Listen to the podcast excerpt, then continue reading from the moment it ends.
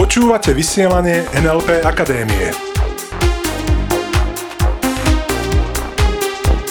Zaujímavosti a novinky o NLP. Pri počúvaní ďalšieho vysielania NLP Akadémie vás víta Peter Sasín a Iveta Klimeková. Ďakujeme krásne za vaše ohlasy na naše vysielanie. Ďakujeme naozaj, nám píšete na Facebook, píšete nám e-maily a je to úžasné vedieť, uh-huh. že to, čo hovoríme tam vonku, niekto počúva a že vám to aj prináša ten úžitok, ktorý my sa snažíme vám odovzdávať. Takže ďakujeme naozaj krásne. Ďakujeme. Dnes sa budeme baviť o stratégiách, ktoré vedú k úspechu. Niektorí ľudia totiž dosahujú svoje ciele a niektorí sa k ním ani len nepriblížia.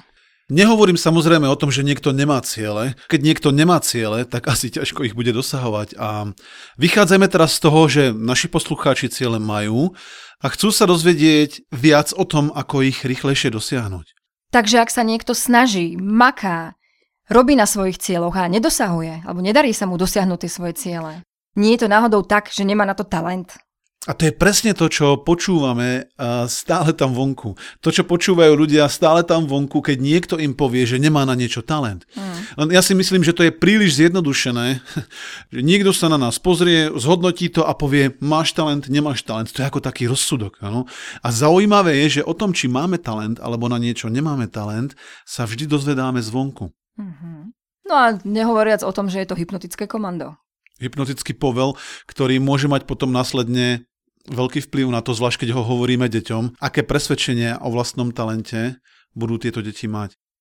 Talent vnímame často tak, že je to akýsi stav. Mám talent alebo nemám talent. Ano? Pritom v NLP to vnímame tak, že talent, alebo to, čo nazývame talent, je nominalizácia, to znamená abstraktné podstatné meno a skrýva sa za ním proces. To znamená proces, akým spracúvame informácie, aké motivačné stratégie využívame a tak ďalej a tak ďalej. No a dnes sa budeme baviť o podvedomých stratégiách, ktoré nám pomôžu, nazvem to tak, ktoré nám pomôžu vytvoriť talent pre danú činnosť. Úspešní ľudia totiž uvažujú o veciach úplne inak ako ľudia, ktorým sa nedarí. Súvisí to na jednu stranu s presvedčeniami a na druhú stranu so stratégiami, takže poďme priamo na to a poďme si o tých stratégiách teda niečo povedať. Akú stratégiu má niekto, kto zabehne maratón? Akú stratégiu má niekto, kto vo svojom živote vybuduje hojnosť? Akú stratégiu používa ten, kto je vynikajúci športovec alebo kto je perfektný v gramatike napríklad? Keď sa bavíme o maratóne, tak jeden náš účastník beha maratón a na seminári NLP Practitioner, na ktorom tento účastník bol, som sa ho opýtal, ako to robíš? Aká je tvoja stratégia? No a spoločne sme prišli na to, že, a on mi to tak popisoval, že zhruba v 30. kilometri, kedy mm, začínal prvýkrát so sebou tak trochu bojovať, si predstavuje, ako sa v cieli odmení pohárom skvelého nápoja. A keď som sa ho opýtal, že akú veľkosť má ten pohár, či je to nadživotná veľkosť alebo normálne životná veľkosť, nastalo niečo zaujímavé. Povedal, je to životná veľkosť a súčasne jeho ruky ukázali, asi polmetrový mohol byť. Minimálne polmetrový. Polmetrový mohol byť ten pohár. Takže žiadna životná veľkosť. Bola to nadživotná veľkosť pohára, obrovský pohár, ktorý on si predstavoval, orosený, farebný, blízko a ktorý ho poháňal v tom, aby pokračoval a došiel až do cieľa. To je excelentná stratégia, ktorá v jeho prípade fungovala. Mm-hmm. A niekto iný môže mať zase nejakú inú svoju stratégiu. Presne tak, pretože neexistujú správne a nesprávne stratégie.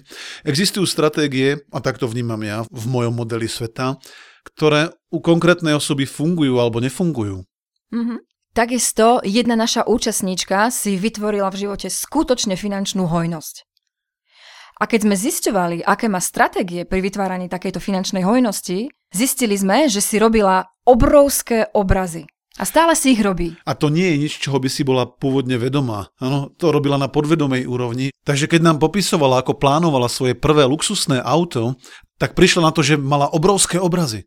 Volant mal priemer snáď 2 metre a obrazy, ktoré si robila, boli skutočne obrovské. Čo to znamená obrovské obrazy? A prečo obrovské obrazy? Pretože zopakujem to, už sme to hovorili viackrát vo vysielaní, v čím väčších obrazoch myslíme, v čím väčších, jasnejších, farebnejších obrazoch myslíme, tým viac nás motivujú, tým viac nás nadchýnajú. A to môžeš použiť naozaj dosť univerzálne, pretože sú veci v tvojom živote, pre ktoré nechceš byť motivovaný a pre ktoré mnoho ľudí je motivovaných. Napríklad jedlo. Štíhli ľudia, keď myslia na jedlo, tak myslia naň v malých obrazoch. A skutočne na našich seminároch aj s našimi klientmi si to veľmi často overujeme. Je to skutočne tak. Ten obraz väčšinou nemá síte farby. Je malý, relatívne tmavý, mm. alebo ten obraz úplne chýba. Áno, Častokrát nám totiž štíhli ľudia popisujú, že večer majú síce chud na niečo a nevedia presne na čo. To znamená, keď chýba obraz, tak to môže byť tiež dobrá stratégia k tomu, ako byť napríklad štíhli. Dobrá správa je, že pomocou NLP vieme tieto podvedomé stratégie spoznať, zachytiť a zmeniť ich tak, aby prinášali väčší užitok, aby jednak viedli rýchlejšie k cieľom, alebo aby sme prestali robiť to, čo nechceme robiť. Pretože každý to robí inak. A keď už viem, ako to robíš, môžem ti pomôcť urobiť zmenu. Presne tak. Spomenul si aj pravopis. Ako to robia ľudia, ktorí majú dobrý pravopis? Väčšinou, tak ako sa s tým stretávam, majú vizuálnu stratégiu. Čo to znamená? Ľudia, ktorí majú dobrý pravopis, majú jednoznačný obraz slova, ktoré chcú napísať. Uh-huh. A samozrejme majú ho blízko, ten obraz, a, a ten obraz je veľký. To, čo nefunguje a čo mnohí používajú, je auditívna stratégia. To znamená stratégia, kde si ľudia hovoria to, čo chcú napísať. Áno, auditívna znamená sluchová. Že počujú nejaký zvuk. Že počujú, ako to slovo znie a nemajú obraz, ako vyzerá. A zase mohli by sme hovoriť, jeden má talent na pravopis, druhý ho nemá, len čo vidím znova a znova je, že ľudia, ktorí majú dobrý pravopis, majú vizuálne stratégie a tí, ktorí ho nemajú, dobrý majú väčšinou auditívnu stratégiu. Richard Bendla, spoluzakladateľ NLP, pracoval s deťmi a zistil, že pomáha jedno jednoduché cvičenie. Na tabuľu alebo na výkres im napísal slovo vo veľkých tučných písmenách a každé písmeno nakreslil inou farbou. Vedome hovorím nakreslil. Áno, to znamená, urobil obrázok. Každé písmeno veľké, takmer na celý výkres, to jedno slovo. A každé písmeno inou farbou. Chvíľku ich nechal sa na to dívať a robili to formou hry. Áno, je dôležité, aby tie deti a čokoľvek sa aj ty učíš, aby to prebiehalo formou hry. Vtedy sme uvoľnenejší a rýchlejšie sa učíme. Hm, však presne takto prebieha aj na našich školách, že? Áno, áno, presne Formou tak. hry. Formou hry, čistá hra. Deti môžu poskakovať, lietať, hrať sa. Jasné. Takže nechal deti sa chvíľku na to slovo dívať, potom ho zakryl a spýtal sa, akú farbu má tretie písmeno v poradí? Akú farbu má druhé písmeno od konca? A deti, keď začali túto hru s ním v úvodzovkách hrať, tak sa stala jedna zaujímavá vec začali automaticky používať vizuálnu stratégiu.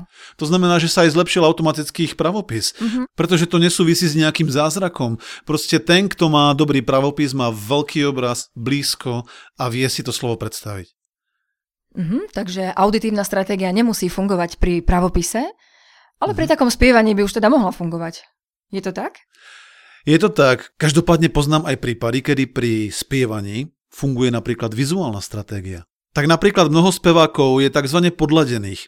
To znamená, že keď spievajú, sú počas celého spevu trochu podtón, akoby áno, taký malinký kúsoček podladený a vtedy si e, mnohí speváci predstavujú taký pomyselný prst pred očami, ktorý im ukazuje vyššie, vejš, áno, ktorý im ukazuje, že majú ten tón dať akoby vyššie. Čo by bola vizuálna stratégia na to, aby triafali tóny. To znamená, niekedy nám pomáha stratégia akoby v inom kanáli, ako sa očakáva. Mhm, presne tak. A poďme ešte k športu, pretože tam tiež existuje veľa mýtov a veľa takých tých fám uh, o talente a netalente.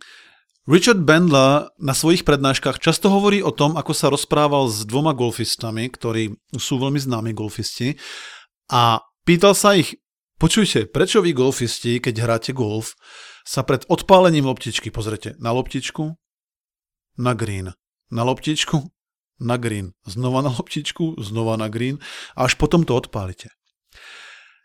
Zaujímavé bolo, že oni mu to nevedeli tak presne povedať a museli najprv spoločne na tým mm, nejakú dobu uvažovať. A to je presne to, keď hovoríme o tom, že veľa úspešných ľudí nevie zákonite, ako to robia. No to, že niekto je dobrý v niečom, neznamená, že aj vie, ako to robí. Nezabúdaj, že jedná sa o podvedomé stratégie. No a oni spoločne prišli na to a pre tých golfistov, špičkových golfistov, to bolo úplne úžasné odhalenie, že on keď sa pozerá opakovane na to miesto, kam chce tú loptičku odpáliť, tak on si za každým ten tzv. green, to miesto, kde je tá jamka, podvedome priblíži a zväčší. To bolo pre nich úplne wow odhalenie a to je práve to, že NLP nám dáva skutočne možnosť odhaliť, ako to robia špičkoví ľudia a dať tieto stratégie iným. To neznamená za každým kopírovať stratégie jednak jednej, ale dávať ich každému do jeho mapy. Presne tak a v tom je to umenie. Blížime sa pomaly k záveru dnešného vysielania o stratégiách a mám ešte jeden perfektný príklad. Jeden náš klient, ktorý je profesionálny športovec, využíva tzv. techniku modelovania. A hneď vysvetlím, o čo ide. Túto techniku využíva s takým úspechom, že sa zlepšili jeho výsledky, dokonca za ním prišiel tréner a hovorí mu, počuj, ty sa hýbeš zrazu nejak inak, lepšie. Pritom tento športovec je už dospelý športovec a tam krásne vidieť, že neplatí to, že starého psa novým kúskom nenaučíš. Pretože ak použiješ správnu stratégiu, tak naučíš. Pretože aj u tohto nášho klienta, u tohto športovca prišli zmeny prakticky okamžite. Začal používať techniku modelovania a modelovanie učíme u nás na NLP Akadémii na seminári NLP Practitioner. No a pri modelovaní, hovoríme tomu modelovanie excelentnosti, tak pri modelovaní ide o to, ako získať schopnosti niekoho, kto je v danej oblasti skvelý, excelentný. A je úžasné pozorovať, ako sa už počas toho cvičenia našim účastníkom mení mimika, postoj, póza, dýchanie. Zrazu začínajú byť presne taký istý ako tzv. model, ako ten, koho modelujú. Takže dnes sme sa bavili o stratégiách a o tom, ako ti môžu pomôcť dostať sa bližšie a rýchlejšie k tvojim cieľom. Uh-huh. A úloha na tento týždeň? Prever sám pre seba, akú stratégiu používaš pri pravopise, pri mhm. gramatike. Uh-huh. OK, to znamená, používaš auditívnu, to znamená, hovoríš si, ako to slovo znie, alebo si robíš obraz, ako to slovo vyzerá. A keď si robíš obraz, tak prever veľkosť a vzdialenosť toho slova, toho obrazu. Uh-huh. A tí z vás, ktorí máte deti a v škole práve preberajú vybrané slova po BMPRSVZ, okay. tak si s nimi zahraj tú hru. Napíš im slovo na papier rôznymi farbami každé jedno písmenko inou farbou. Zakrým to a urobte si hru, ktoré písmeno v poradí má akú farbu. A hlavne si to užite, bavte sa u toho. Smejte sa u toho. Presne tak. Prajeme vám nádherný týždeň plný dobrých stratégií. Farebných písmeniek. Prstov smerujúcich nahor, modelovania. A ostaňte s nami. Ostaňte s nami. Počúvali ste vysielanie NLP Akadémie. Pre viac informácií navštívte www.nlpakademia.sk.